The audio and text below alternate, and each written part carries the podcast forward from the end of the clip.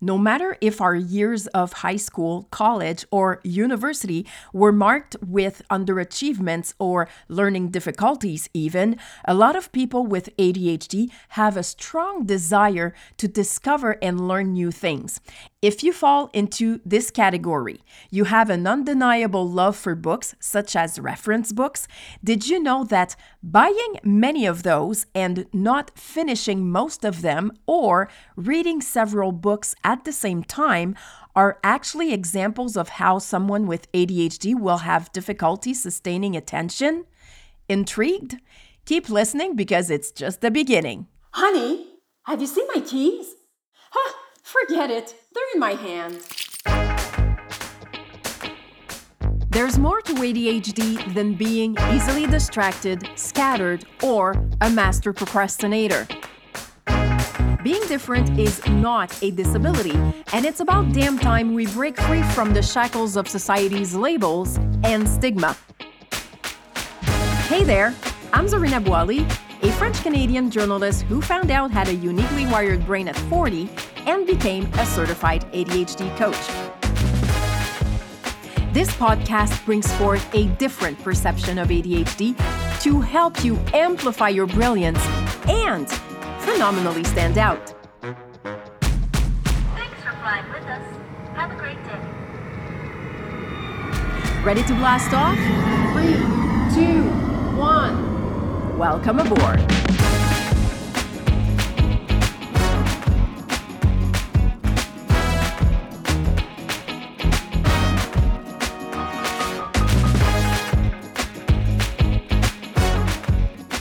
Hello, and welcome to this new episode of Phenomenally ADHD, a podcast where my creative ADHD brain and my journalist skills team up to bring you an imaginative and informative conversation about ADHD. Hope you're doing fantastic. It's always a pleasure and an honor to connect with you every week. I'm your host, Zarina Boily, and my intention is always to explore ADHD in positive and uplifting ways without diminishing the challenges or struggle. I also want to provide you with valuable information, tips, and how to's that contributes to helping you create an amazing life with ADHD. And this week, we're looking at one of the many ways sustaining attention is difficult for us, and that is through our passion of learning. But before we dive in, if you want to help spread the word so that other adults with ADHD can start seeing their uniquely wired brain with a new perspective, tap into their brilliance and embrace their difference so they too can phenomenally stand out, you sharing this podcast would be greatly appreciated. Because even if you were told that you were too much, well, this is what I believe. Whoever told you that was wrong. The world needs your vibrant energy and enthusiasm. And most importantly, I believe that being too much is the new enough. That being said, one thing that characterizes people with ADHD is our endless curiosity that often shows up with an insatiable desire and passion for learning. We're lifelong students that never get tired of discovering new things, but it's also or it can be a trap because our attention can be on many different things. And maybe you'll relate to this. You don't finish most of the many books you buy, or you read several books at the same time.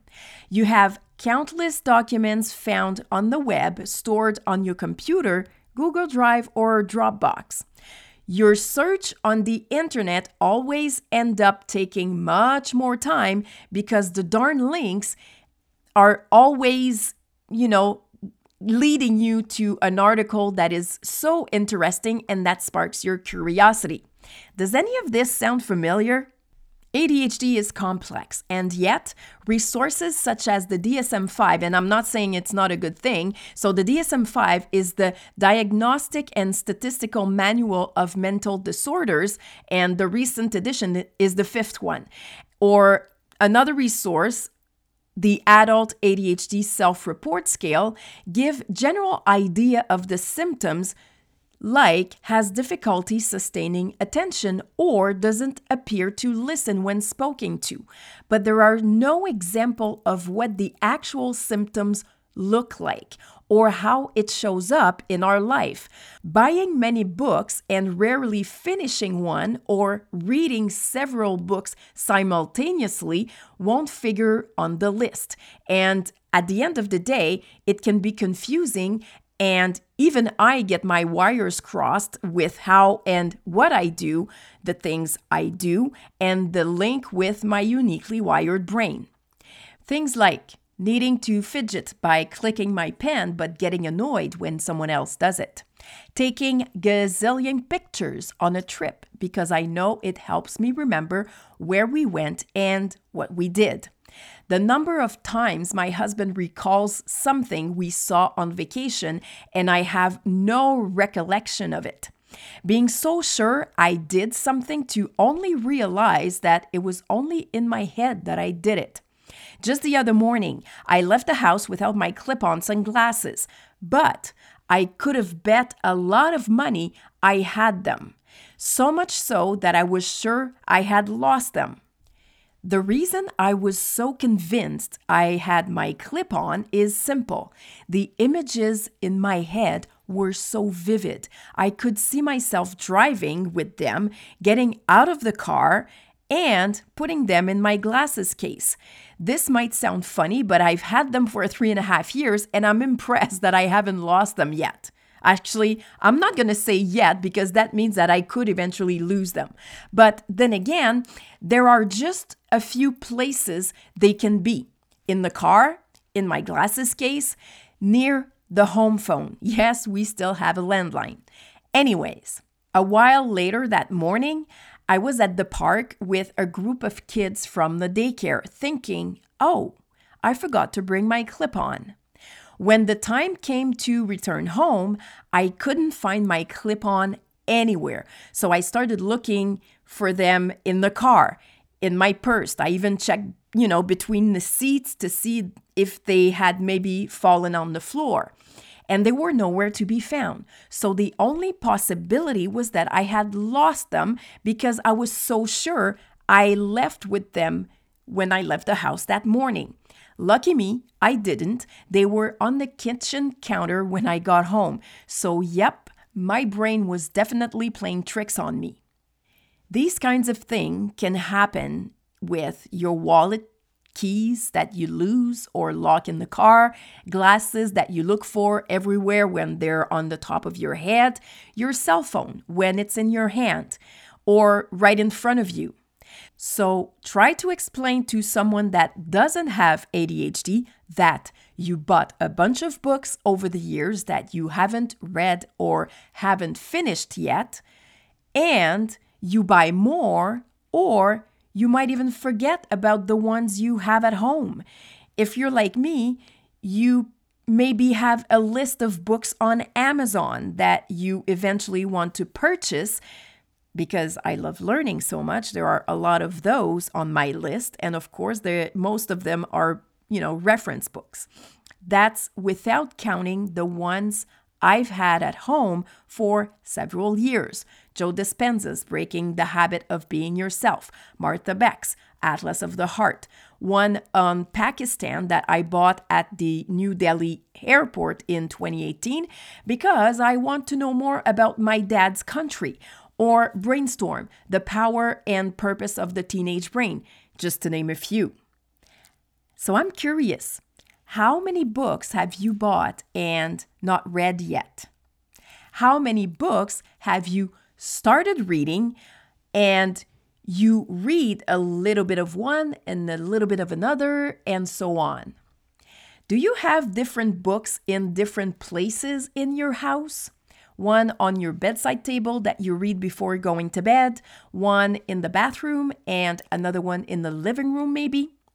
The moment we can acknowledge and accept that it's the norm for us with ADHD to not read just one book at the time, you've made one more step toward better understanding what makes you different, not disabled. And another interesting thing about learning is that a lot of folks with ADHD love quizzes. And you probably did a few while trying to learn more about what ADHD is. One of the reasons why I believe these quizzes or self assessments are great resources as long as they were put together by someone that really knows what ADHD is and also has it, is that some can have over a hundred questions that give a pretty accurate feel of what ADHD or ADD is like.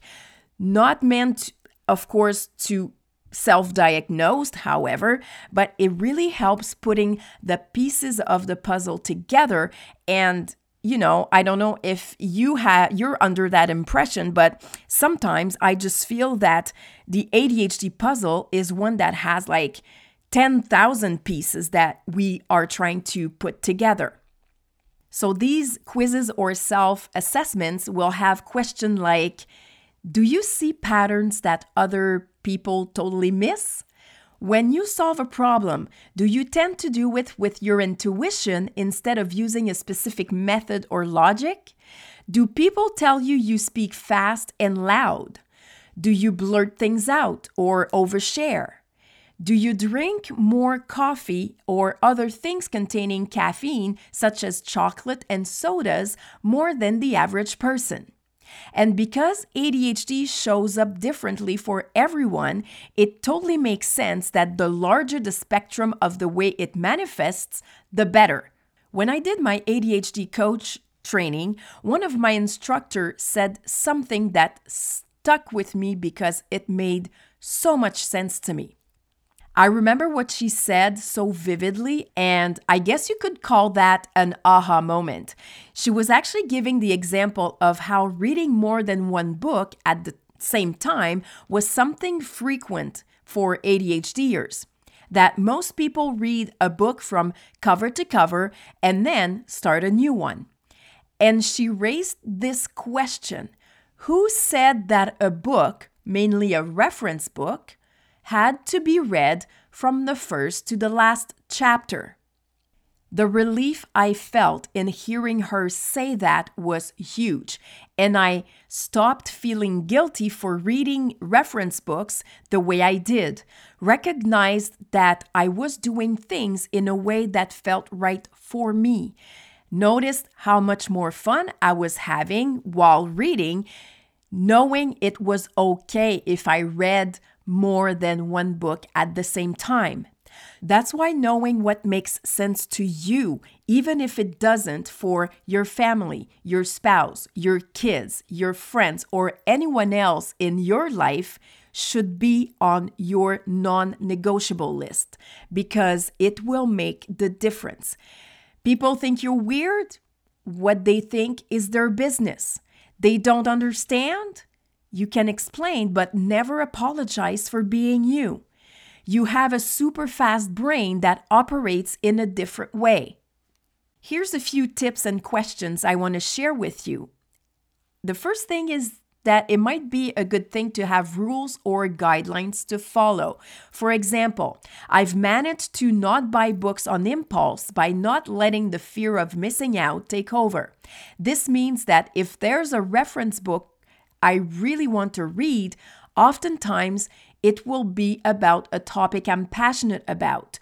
I ask myself, what book do I already have that I could start reading? Buying a new book is also something I do when I want to celebrate. So you can ask yourself, is there an article or several articles that I can read online? What ADHD traits are interfering besides impulsivity. If you don't know how to work with your brain, and don't worry, I'm still learning, and thank God I love to do that, there can be a disadvantage, or at least I see one for me, to being passionate about learning. And what I've noticed is that it's a chal- it's challenging for me to set boundaries so that I am able to prevent my brain from getting saturated with too much information. And I actually realize it when it's kind of too late. Like, I mean, I just stop and say, okay, my God, I just need a break because there's just my I my head is going to explode. But if I were to have, you know, boundaries, I could actually prevent that from happening. And the thing is that it doesn't necessarily occur after I've been reading for a long time. Because even if it's a topic that I really, really, you know, devour, I still have, you know, difficulty sustaining my attention. And what I'll do to help me um, hack this difficulty is that I will underline stuff as I read.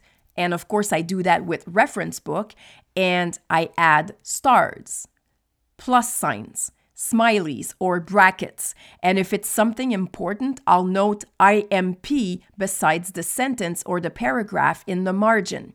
I also circle the page number because it makes it easier to find whatever um, information I need to go back to. So, the interesting thing is that it's been working for quite some time. And, you know, I find that it lifts a lot of pressure, at least for me, in some of the downside of, you know, this inability that we have of sustaining our attention.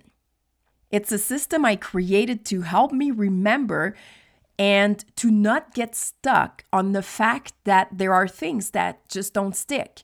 And one day I came across this information, which also allowed me to stop expecting that my brain remembers most of what I read because people remember 10% of what they read, 20% of what they hear, 30% of what they see, 50% of what they see and hear, 70% of what they say and write, and 90% of what they do. Now, those numbers might be different with ADHD because our brain's nervous system is different from most people, but it really helps to put things in perspective.